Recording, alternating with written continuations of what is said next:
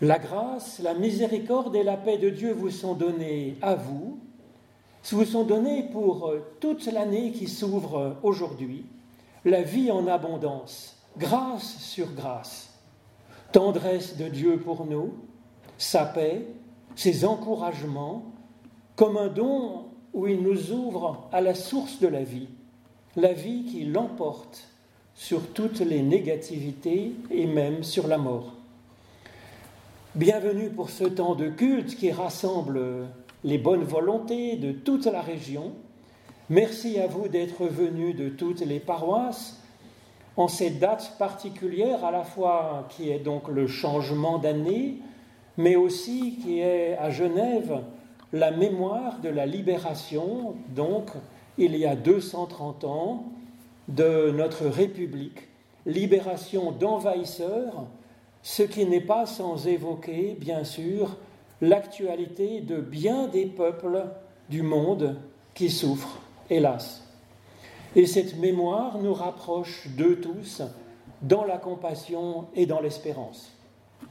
Alors je vous propose, en ce jour donc de la restauration, de prendre le cantique suisse, c'est page 544, le numéro 3705, sur nos monts quand le soleil annonce un brillant réveil.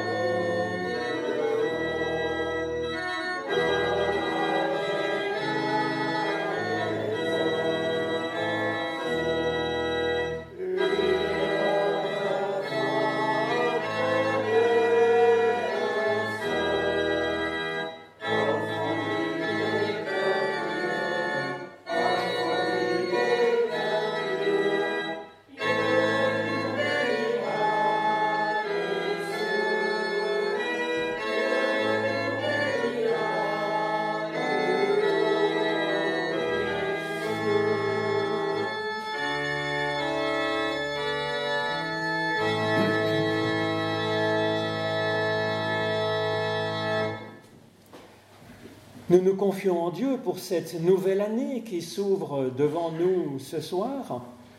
Faire mémoire des bons moments passés dans notre histoire est une façon de nourrir notre espérance pour euh, les jours futurs. Il existe effectivement de bonnes nouvelles dans la vie et par la mémoire, nous nous préparons à accueillir de bonnes nouvelles inattendues qui vont ensoleiller notre année suivante.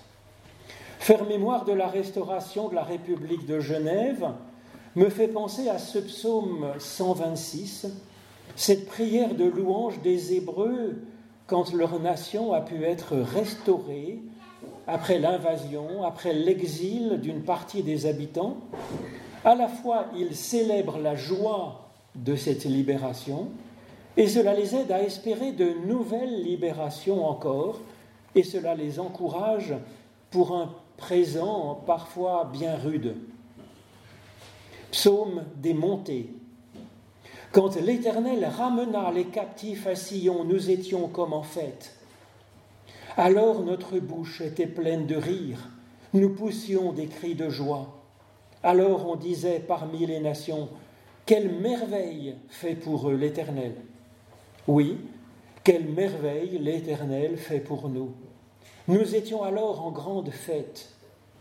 Maintenant, Éternel, ramène nos captifs comme les torrents au désert, qui sèment dans les larmes moissonnent dans la joie.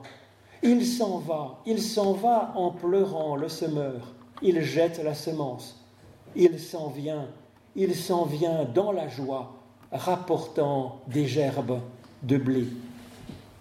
Amen.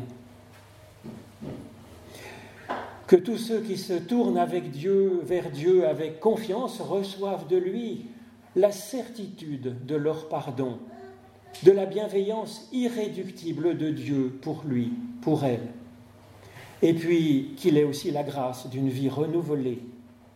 En effet, voici ce que nous dit l'Éternel. Je connais les projets que j'ai formés pour vous, projets de paix et non de malheur afin de vous donner un avenir et une espérance. Vous m'invoquerez et vous pourrez avancer. Vous me prierez et je vous exaucerai. Vous me chercherez et vous me trouverez vraiment. En Christ, Dieu s'est ainsi manifesté. Je vous propose de chanter notre reconnaissance à Dieu avec le cantique préféré de Gabriel, le grand Dieu, nous te bénissons, le Tédéum de Saint Ambroise, c'est page 596, le cantique 41, 26. Grand Dieu, nous te bénissons.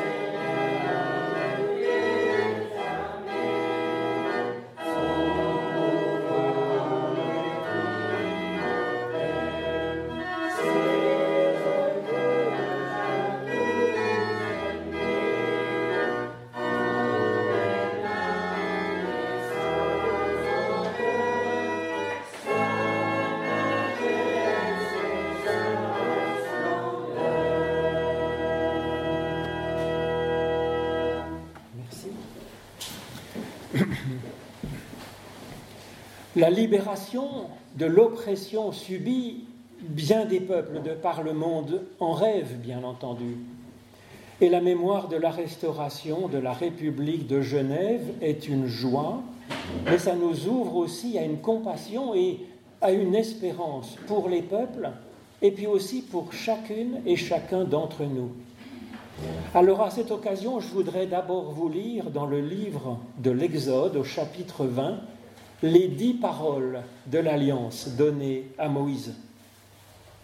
Je raccourcis un peu. Je suis l'Éternel ton Dieu qui t'ai fait sortir du pays d'Égypte de la maison de servitude.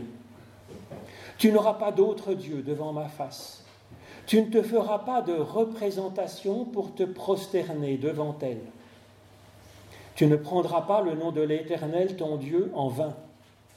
Souviens-toi du jour du Shabbat pour le sanctifier. Honore ton père et ta mère.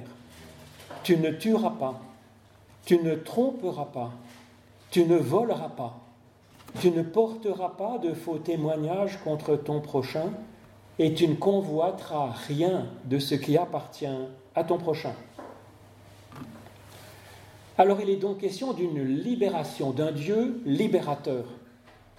Dans l'évangile de Jésus-Christ selon Marc au chapitre 14, eh bien nous entendons un passage, un épisode où nous voyons Jésus travailler à cette libération, en particulier d'une femme qui est assez courageuse. Jésus était à Béthanie dans la maison de Simon le lépreux une femme entra pendant qu'il se trouvait à table. Elle tenait un vase d'albâtre qui renfermait un parfum de nard pur de grand prix. Ayant rompu le vase, elle répandit le parfum sur la tête de Jésus. Jean, lui, se souvient que c'était plutôt sur ses pieds, mais qu'importe. Quelques-uns exprimèrent entre eux leur indignation. À quoi bon perdre ce parfum? On aurait pu le vendre pour plus de 300 deniers et les donner aux pauvres. Et il s'en irritait contre cette femme. Mais Jésus lui dit, dit Laissez-la. Pourquoi lui faites-vous de la peine? Elle a fait une bonne action à mon égard. Car vous aurez toujours les pauvres avec vous et vous pouvez leur faire du bien quand vous voulez. Mais vous ne m'avez pas toujours. Elle a fait ce qu'elle a pu elle a d'avance embaumé mon corps pour la sépulture. C'est pourquoi je vous le dis en vérité, partout où la bonne nouvelle sera prêchée, dans le monde entier, on fera mémoire de ce que cette femme a fait. Ô Éternel, par l'étude de nos écritures anciennes, ouvre-nous maintenant à ton souffle de vie. Au nom de Jésus-Christ. Amen.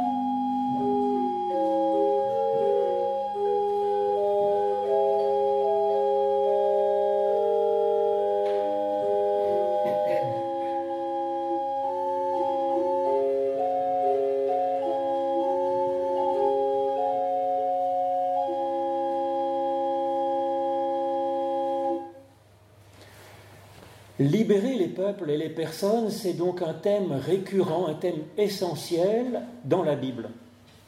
Et nous le voyons, c'est le premier point du décalogue. Je suis l'Éternel ton Dieu qui été fait sortir du pays d'Égypte, de la maison de servitude. C'est la première des dix paroles, appelées parfois à tort dix commandements, puisque la Bible les appelle les dix paroles et que précisément la première parole n'est pas un commandement. C'est d'abord une théologie. Dieu est fondamentalement source de libération. C'est son projet.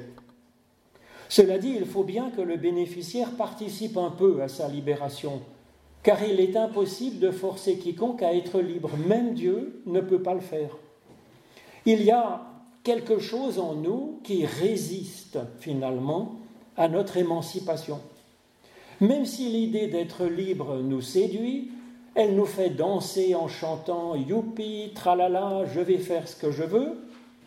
En pratique, c'est plus compliqué d'être libre, libre que d'être esclave. Pour le jeune adulte, par exemple, il y a un temps de vertige quand on quitte la maison de papa et maman. Il y a un temps de vertige aussi pour la personne qui se met à réfléchir par elle-même, à se poser des questions, en particulier sur les dogmes éternels qui étaient professés par son Église. Et c'est ce que raconte cette histoire de la libération des Hébreux.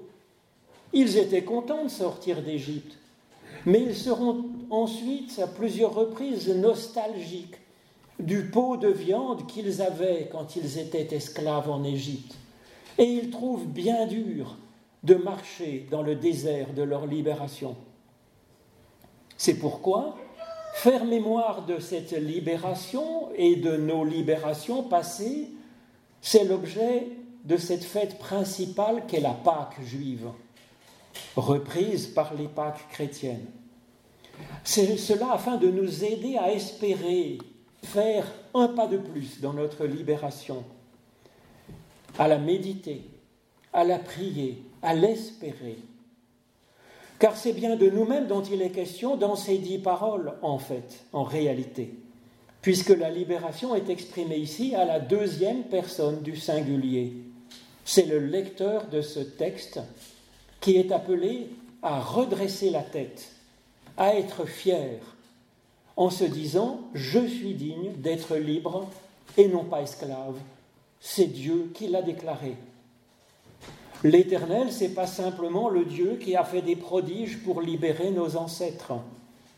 L'Éternel, nous dit le Décalogue, c'est l'Éternel, ton Dieu. Nous sommes donc personnellement au singulier l'esclave que Dieu espère faire sortir de sa maison de servitude, quelle qu'elle soit, pour l'aider à être plus libre et plus heureux aussi. Toute la question est donc là maintenant pour chacune, pour chacun, de quoi ai-je besoin d'être libéré en réalité? Quelle sorte de pharaon m'empêche aujourd'hui d'avancer vers la vie? Ce n'est peut-être pas la première question que je me pose le matin. Ce n'est peut-être pas le sujet essentiel de ma prière. Et pourtant, pourtant, ce serait une bonne idée car avoir soif d'être libéré, c'est tout à, fait essentiel, et ce n'est pas évident en réalité. Ce n'est évident pour personne car notre prison est intérieure. Nous l'habitons. Et c'est pour cela que ce projet de Dieu de nous libérer est le premier point fondamental des dix paroles du décalogue. Après cette première parole, cette annonce du projet de libération constant de Dieu, pour nous en particulier, viennent ensuite trois ou quatre commandements qui visent à soigner notre relation à Dieu. Et seulement alors arrivent enfin des commandements qui concernent la vie avec les autres. C'est important aussi. Cette libération attendue, elle est ainsi d'abord intérieure et spirituelle. Elle est à travailler en nous-mêmes, dans la lucidité, dans le bon sens, dans la sincérité de notre prière, de notre relation à Dieu, mis au centre. Dans un deuxième temps, eh bien, cette libération intérieure portera des fruits de justice dans notre vie, à notre façon, pour créer un monde meilleur avec nos collègues en humanité. Et nous travaillerons alors à notre façon les questions morales, politiques, économiques, sociales, environnementales, si nous le désirons. Nous aimerions souvent porter tout de suite des fruits dans cette dimension de la justice. Il nous faut pourtant d'abord soigner l'arbre avant d'espérer récolter de bons fruits. Et soigner l'arbre, c'est d'abord travailler avec l'aide de Dieu à notre propre libération et à la libération de nos collègues autour de nous. Ce n'est pas une libération pour faire n'importe quoi, bien entendu, mais c'est une libération de ce qui rend chacun capable d'être créateur de vie à sa façon, là où il est. Cette tension entre la libération intérieure et produire des fruits, elle se retrouve dans l'épisode de l'Évangile que nous avons entendu, entre l'action purement spirituelle de la femme, où elle consacre énormément de ressources pour ça, et le projet de solidarité des disciples, important aussi évidemment. Compte tenu de nos ressources limitées, comment choisir à un moment donné que faire? Qui a raison? La femme ou les disciples? La question de fond est celle de la liberté personnelle. La femme est courageusement libre et cette liberté semble ne pas plaire du tout aux disciples. Ils trouvent scandaleux de dépenser une fortune en versant des litres de Chanel numéro 5 sur les pieds ou sur la tête de Jésus. Ils font remarquer que cela leur a permis de nourrir bien des pauvres. C'est vrai, parce que 300 deniers, ça permettrait d'acheter en gros 20 000 pains, ce qui permettrait quand même de nourrir quelques personnes. Jésus approuve bien sûr leur projet d'aider les pauvres. Et pourtant, pourtant, Jésus va prendre la défense de la femme.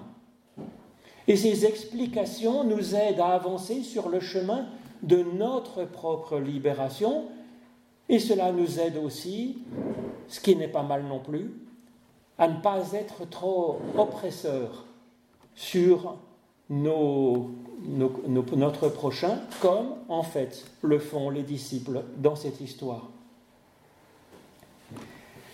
Avec cette, leur bonne valeur finalement d'aider les pauvres, les disciples font une loi.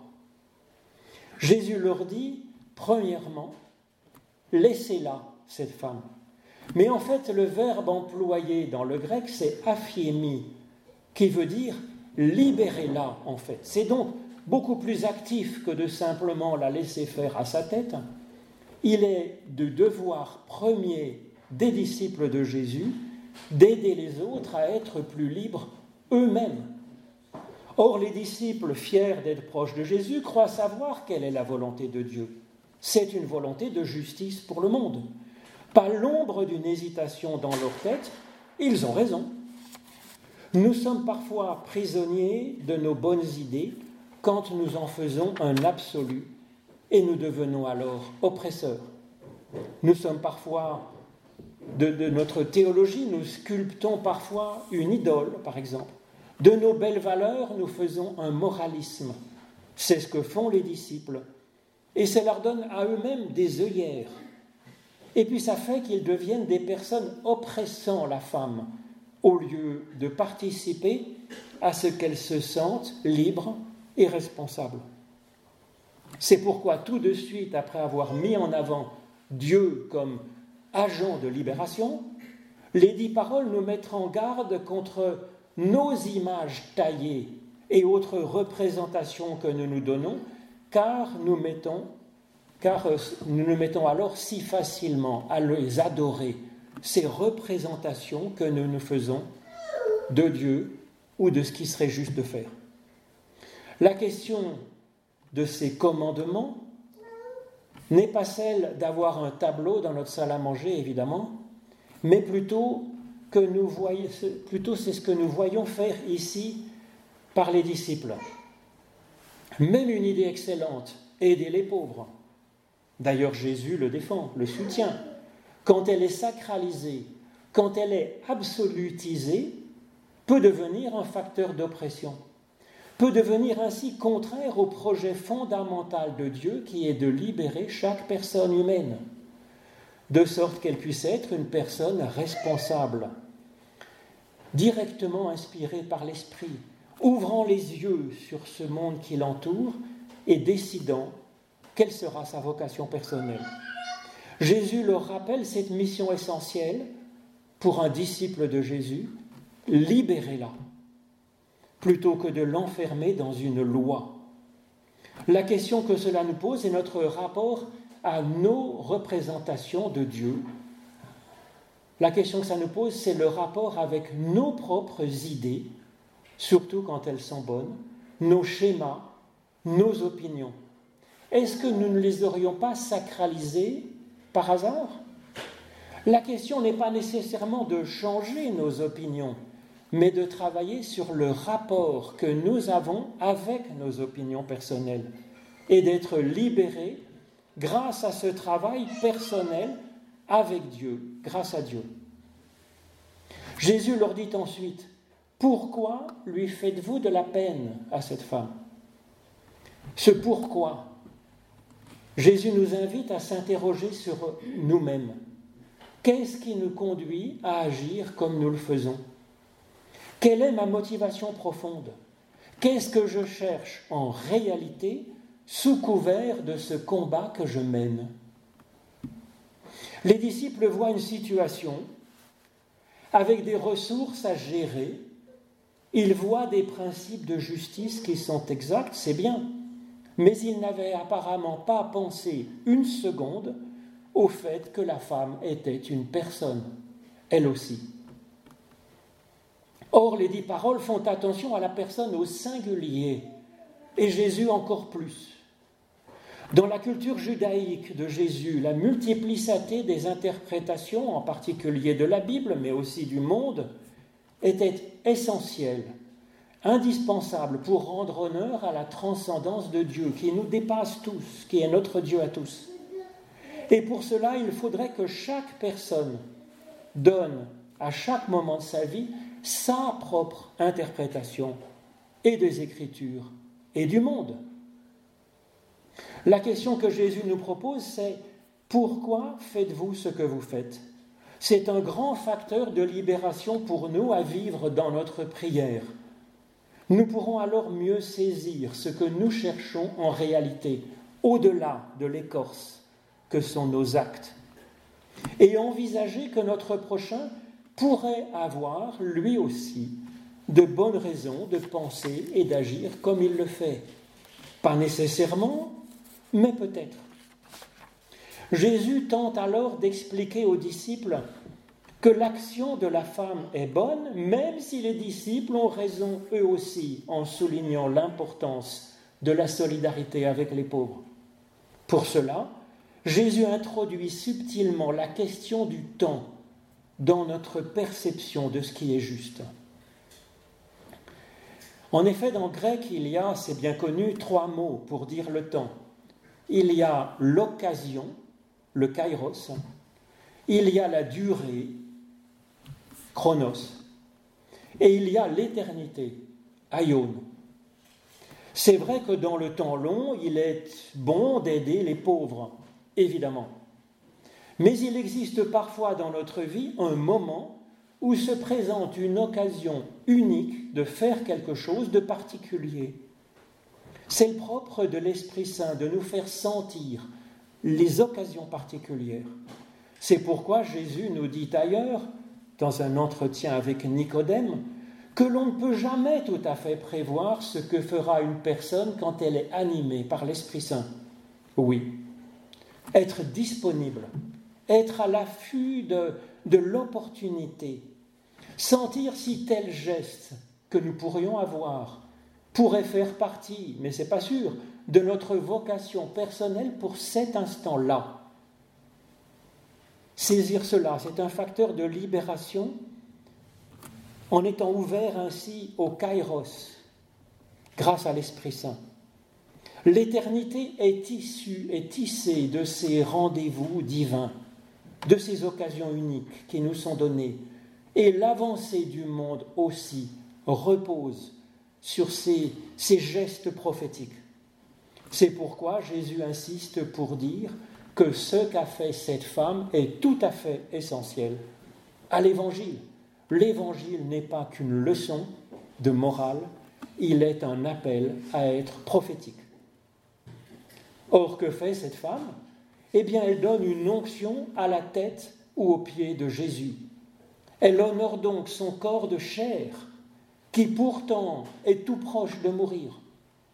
Par son geste, elle dit que dans la personne, dans la tête du Christ, dans la démarche du Christ, dans ses pieds, il y a quelque chose qui déborde de cette simple vie présente dans son corps.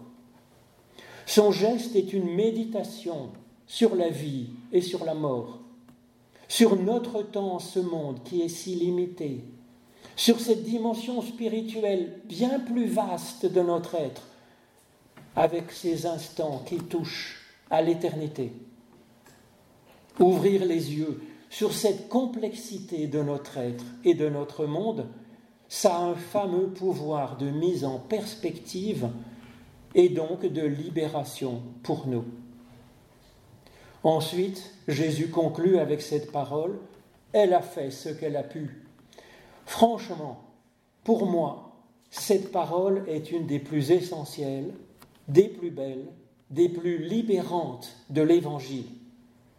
Nous essayons d'inventer notre vie avec nos limites, avec nos talents, avec nos opportunités, avec notre personnalité.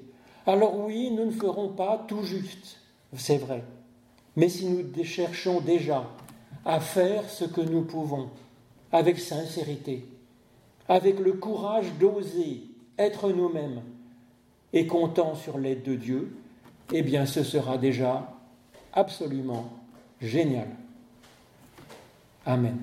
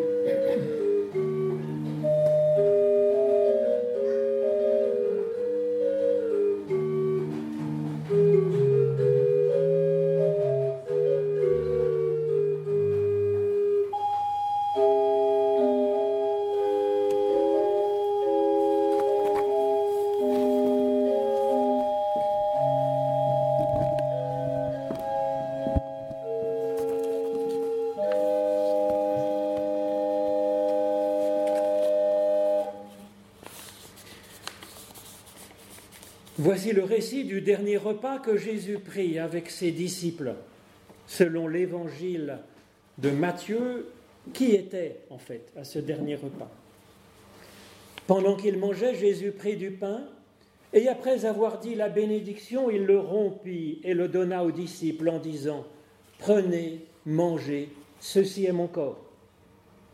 Il prit ensuite une coupe et après avoir rendu grâce, il la leur donna en disant, Buvez-en tous, car ceci est mon sang, le sang de l'alliance qui est répandu pour la multitude, pour le pardon des péchés. Le pain que nous rompons est communion au corps de notre Seigneur Jésus-Christ, qui a été rompu pour nous. Et la coupe de bénédiction pour laquelle nous rendons grâce est communion au sang de notre Seigneur Jésus-Christ, qui a été répandu pour chacune et chacun de nous? Prions Dieu. Béni sois-tu, éternel notre Dieu, pour ce monde que tu fais si beau et que tu gardes à travers ces difficultés dans l'espérance qu'ils deviennent fraternels et unis à toi. Béni sois-tu pour Jésus-Christ, ton Fils, qui est né de notre chair, qui a partagé notre vie, qui a transformé notre monde, notre mort, et nous fait partager sa vie. Béni sois-tu pour la vie que tu nous donnes à vivre les uns avec les autres, les uns pour les autres. Béni sois-tu pour le pain et le vin de la scène, signe de tout ce que tu nous donnes, afin que, jour après jour, nous soyons de plus en plus aux communions avec toi, unis en un corps, le corps du Christ, par l'Esprit. Béni sois-tu, ô Éternel, pour ton amour. Et c'est ensemble que nous te prions avec les mots de Jésus-Christ. Notre Père qui es aux cieux, que ton nom soit sanctifié, que ton règne vienne, que ta volonté soit faite sur la terre comme au ciel. Donne-nous aujourd'hui notre pain de ce jour, pardonne-nous nos offenses, comme nous pardonnons aussi à ceux qui nous ont offensés, et ne nous laisse pas entrer en tentation, mais délivre-nous du mal. Car c'est à toi qu'appartiennent le règne, la puissance et la gloire pour les siècles des siècles. Amen.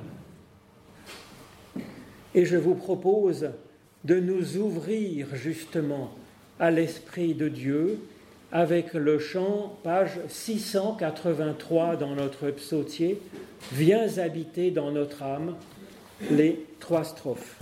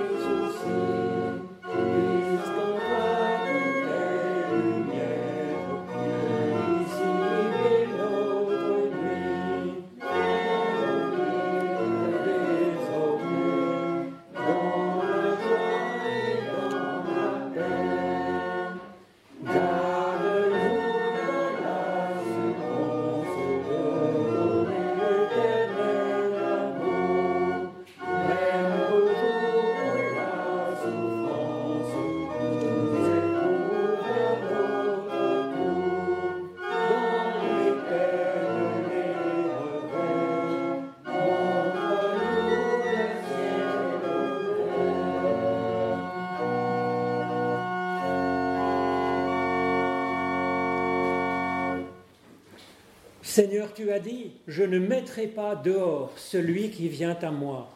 C'est en signe de cette promesse que quiconque le désire peut s'approcher de cette table, prendre le pain et ou boire dans une coupe, en signe de son désir de d'assimiler tout ce que Dieu nous donne en Christ. En même temps, ce geste n'est pas obligatoire. Il y a de multiples façons de répondre oui à ce que Dieu nous propose dans notre cœur. Mais je vous propose en tout cas de vous mettre, comme vous le pouvez, en cercle autour de cette table, bien, bien, au tout autour, jusque dans l'allée centrale, pour que nous formions ainsi comme un corps. Venez, car tout est prêt.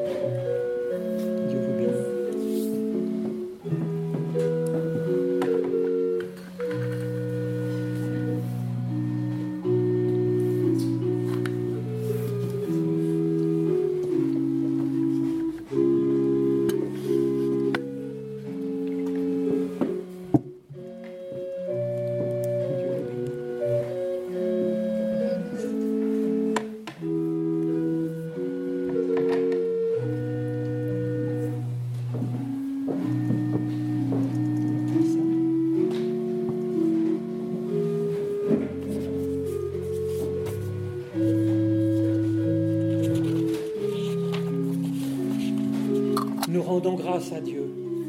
Mon âme bénit l'Éternel, que tout en moi bénisse ton saint nom. C'est toi qui pardonnes toutes nos fautes. C'est toi qui guéris toutes nos infirmités. C'est toi qui arraches notre vie à la tombe. C'est toi qui nous couronnes de bonté et de miséricorde. Alors oui, bénis l'Éternel, ô mon âme, que tout en moi bénisse ton saint nom. Amen.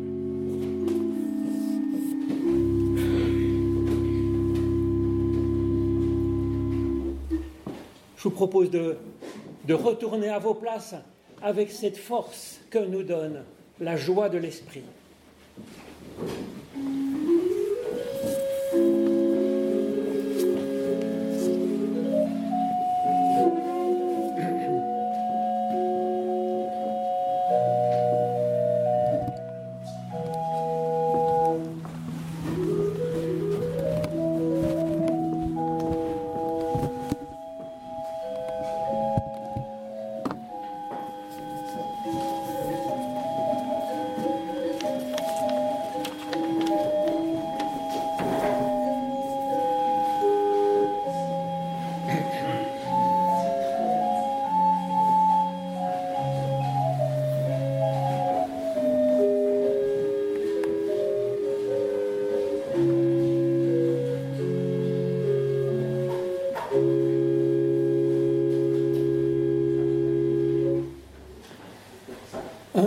À notre organiste de nous avoir accompagnés pour ce culte. Un grand merci à Monique qui a tout préparé pour que ce culte soit aussi accueillant. Merci à vous d'avoir été là pour pouvoir faire corps ensemble. Excellente année à vous en particulier, à chacune et chacun d'entre vous, pour euh, toute cette année 2024, plein de bonnes surprises pour vous en pensée avec ceux qui ont des soucis dans nos familles, dans notre voisinage, dans ce monde, quelles que soient les souffrances qui les oppressent, que nous puissions les entourer dignement. Est-ce qu'il y a d'autres annonces? Sinon, on va avoir un temps de partage, euh, donc dans la pièce à côté, si vous avez encore quelques minutes. Dans la pièce à côté. Et puis bah, l'offrande sera recueillie à la sortie. L'offrande à la sortie ou bien pendant le euh, cantique, vous faites pas comme pendant le cantique, euh, je vous propose maintenant pour nous préparer à recevoir la bénédiction de Dieu. Eh bien, c'est le cantique page 554. Nos cœurs te rendent grâce, le Seigneur, pour tes bienfaits. Les quatre strophes de ce cantique qui place euh, voilà, notre année dans la louange.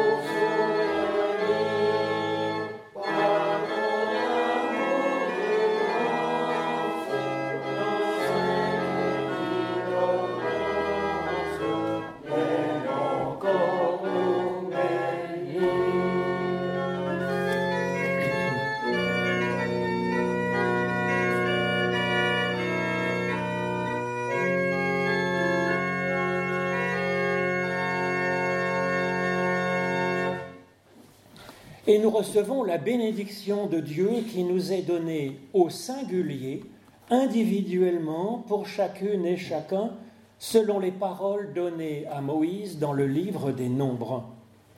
L'Éternel te bénit et t'accompagne où tu choisiras d'aller.